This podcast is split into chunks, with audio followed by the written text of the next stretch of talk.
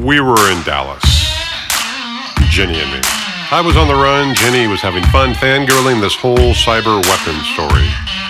Thing was, something about her was bugging me. I put it on the back burner though because she just saved me from the sharks circling the blood in the water. FBI were the sharks, I was the blood. Jenny had run into some FBI agents at the bus terminal in Dallas. Instead of leading them to me and herself to the half million dollar reward for my arrest, she came and got me and we fled. I don't understand how those guys tracked me. What had I done wrong? According to Jenny, nothing. I had done nothing wrong. She thought it was just pure numbers. Cable news said it was the biggest manhunt in 40 years. She pointed out that someone was probably watching every airport and bus depot in the South. Now we were opening the door to our motel room. Was it a good idea to get a motel room with this woman I barely knew? No, not at all. It was a terrible idea. And yet, here I was, doing it. This is Kill Switch. Recording 7 is called Sex Scene.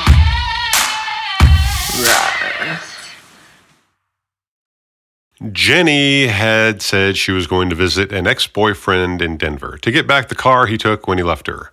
Since she and I had met, both of us have been wearing COVID face coverings. Hers a nice lacy pink mask, mine a blue disposable I bought a couple of days ago and should have replaced by now. Was it a good idea to get a motel room with her?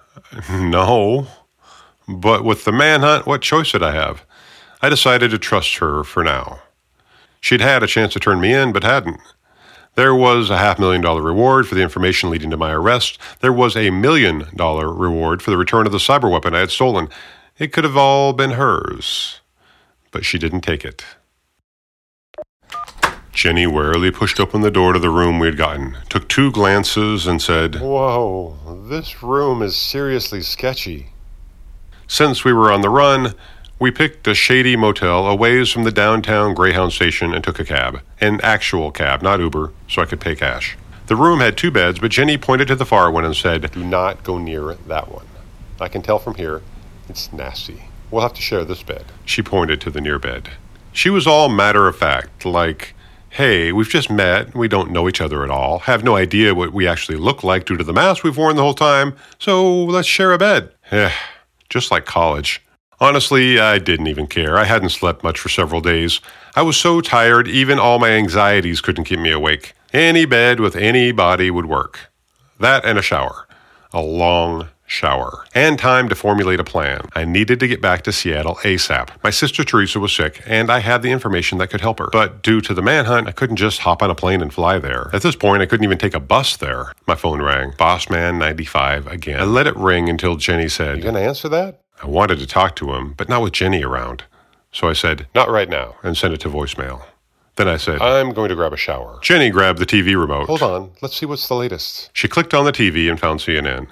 They were talking to some politician about the CIA. The ticker across the bottom scrolled the latest about Styx, and now about my apparent spotting at a Greyhound bus station. On the screen, my ever present picture. Also, my fake name, Alan Parsons, and some of the fake background I'd made up. University of Miami, majored in music, father of three, security guard. So far, I hadn't been doxxed. But how long would my fake identity hold up? Then the news hit the top of the hour. It was time for the headlines. The anchor said, Our top story this evening the cyber weapon. For more, here's John Marley in Dallas. John came on, standing in front of the bus station we were at an hour ago.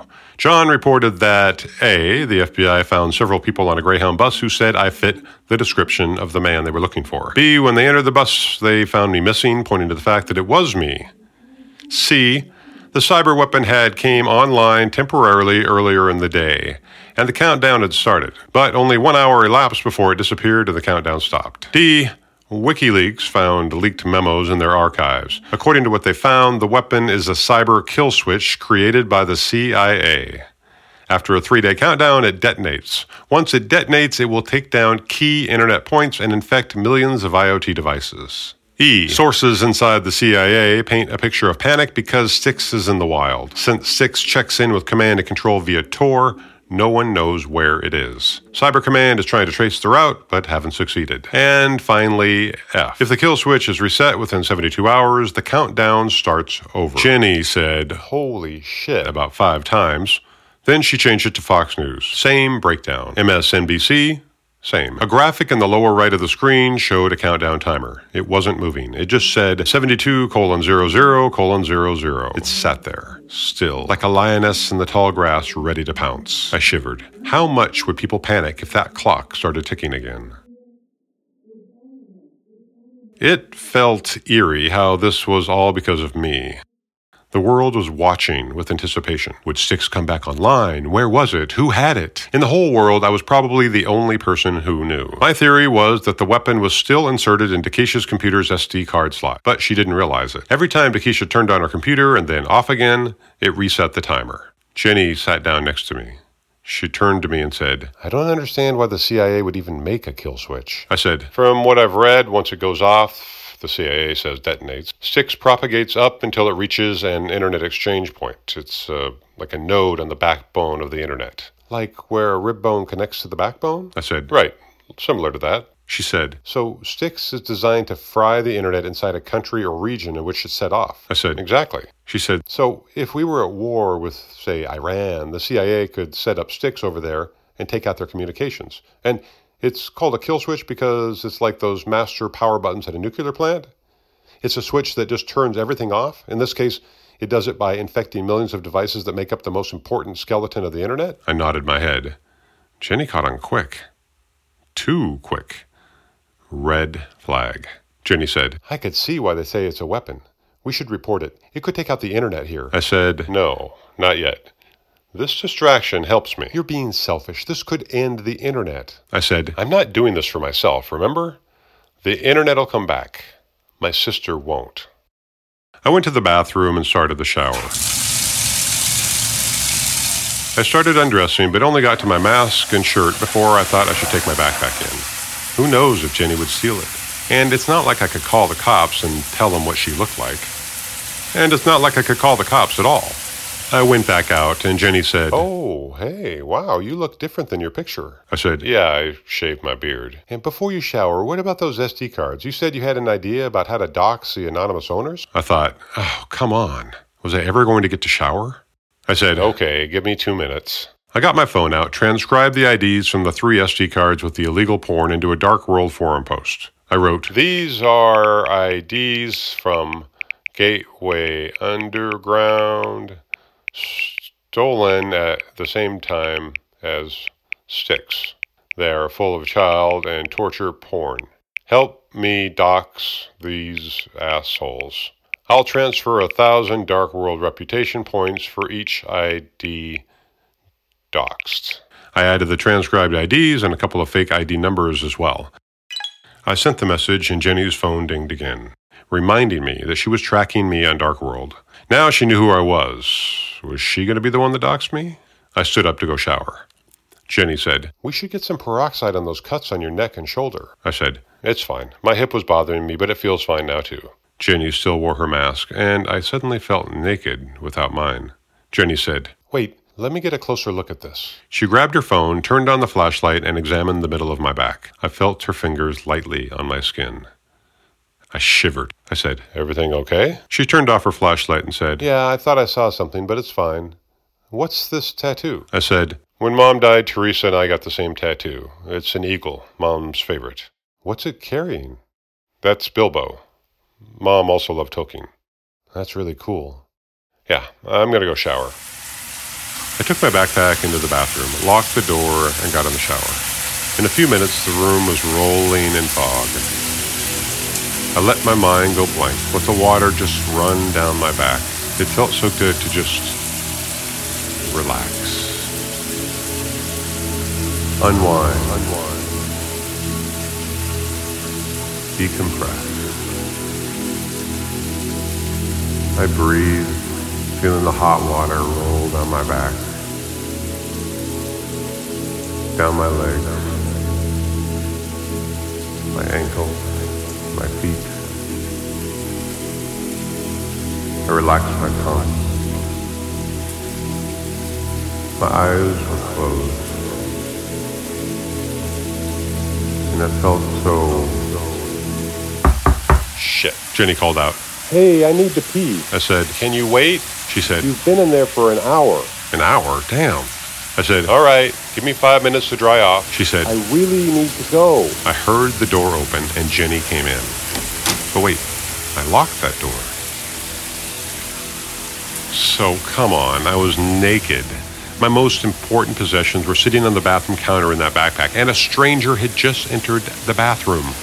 Those SD cards, burner phones, my wallet, an iPhone. Jenny could grab it all, be out the door, and down the steps into an Uber before I was dressed. And that's if she didn't take my clothes, too. I peeked out. Oh, damn. Jenny was sitting on the toilet. Her skirt was bunched up, and underwear were around her ankles. She really was going, uh, okay.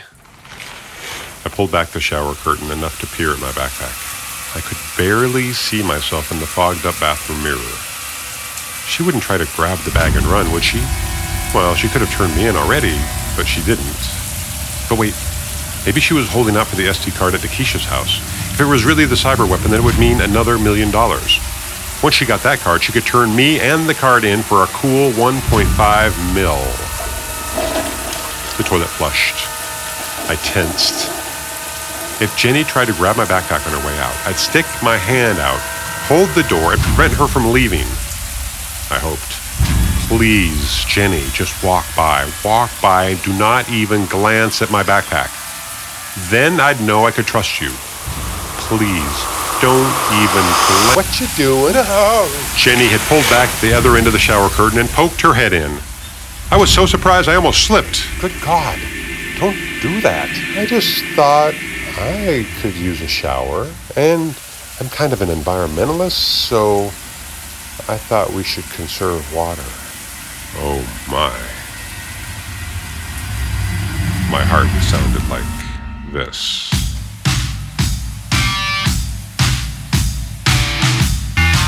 Jenny was already undressed. She wasn't wearing anything, not even her mask. She stepped into the shower, stepped into the stream of hot water, stepped up onto her tippy toes, and kissed me.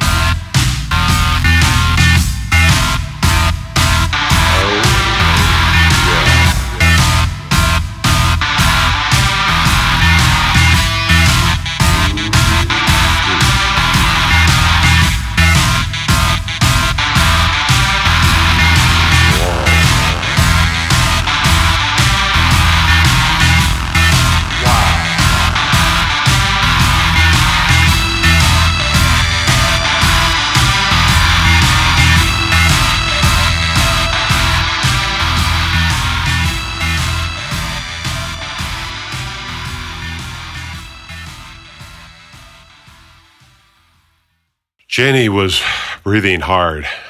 She said, That was terrible. You are awful at this. Then she giggled, flipped over, and started tickling me, which turned into kissing me, which turned into.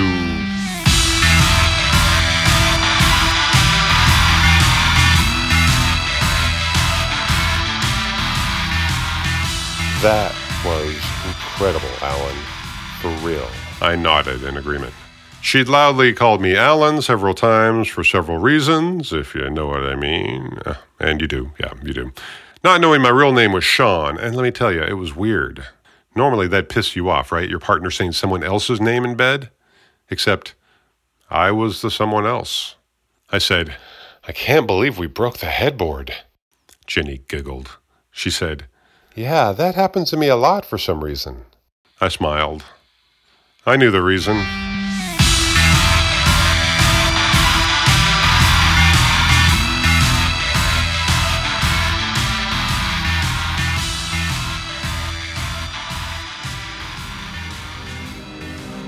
We lay in a tangle.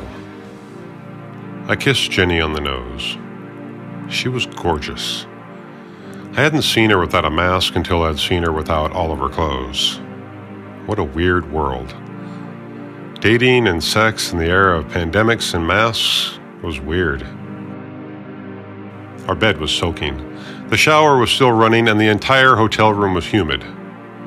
We had started in the shower, finished on the bed, and didn't stop in between. Jenny moved one of the chunks of the headboard that we had broken, brushed the splinters off the pillow, and scooted up to lay her head on my shoulder. She put an arm over my chest.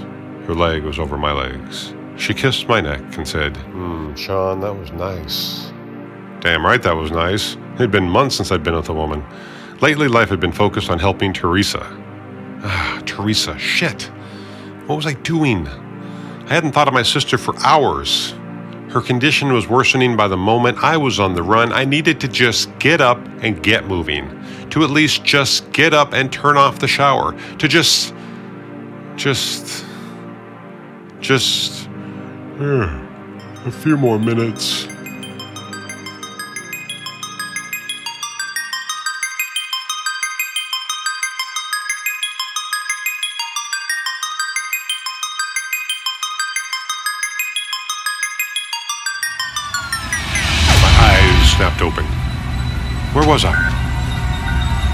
Sat up in a panic. I was shivering. The bed was wet. I was naked. What had happened? Oh my god. What did I do? What did I do? I looked around. The shower was off. The AC by the window was cranking out gusts of Arctic air. Half my body was goosebumps. The other half had shrunk like a frightened turtle. Jenny was gone. No. What have I done? What did I do? I jumped out of bed. My backpack was gone. My clothes were gone. My phone, my wallet, all gone.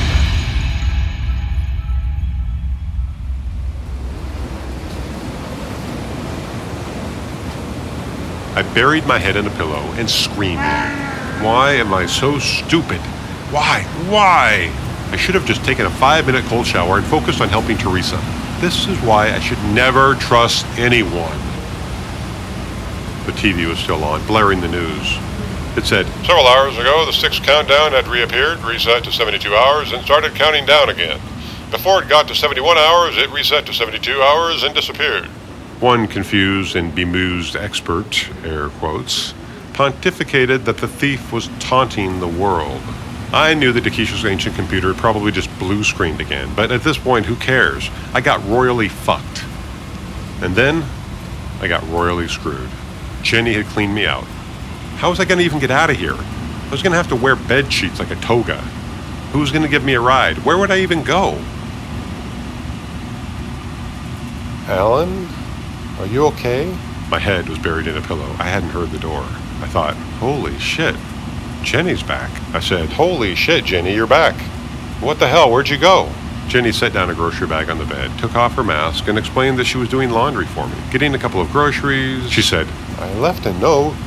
she bent over and picked up a piece of paper off the floor. She held it up to show me. She said, I needed your backpack to carry your dirty clothes. I laid the note on your chest. Maybe the AC blew it off? She went over to the AC and pushed a button. It purred to an end. The room became quiet. She said, Sorry, it was really warm in here when I left. Oh, you have goosebumps everywhere. She came over, pushed me down on the bed, and said, Let's warm you up.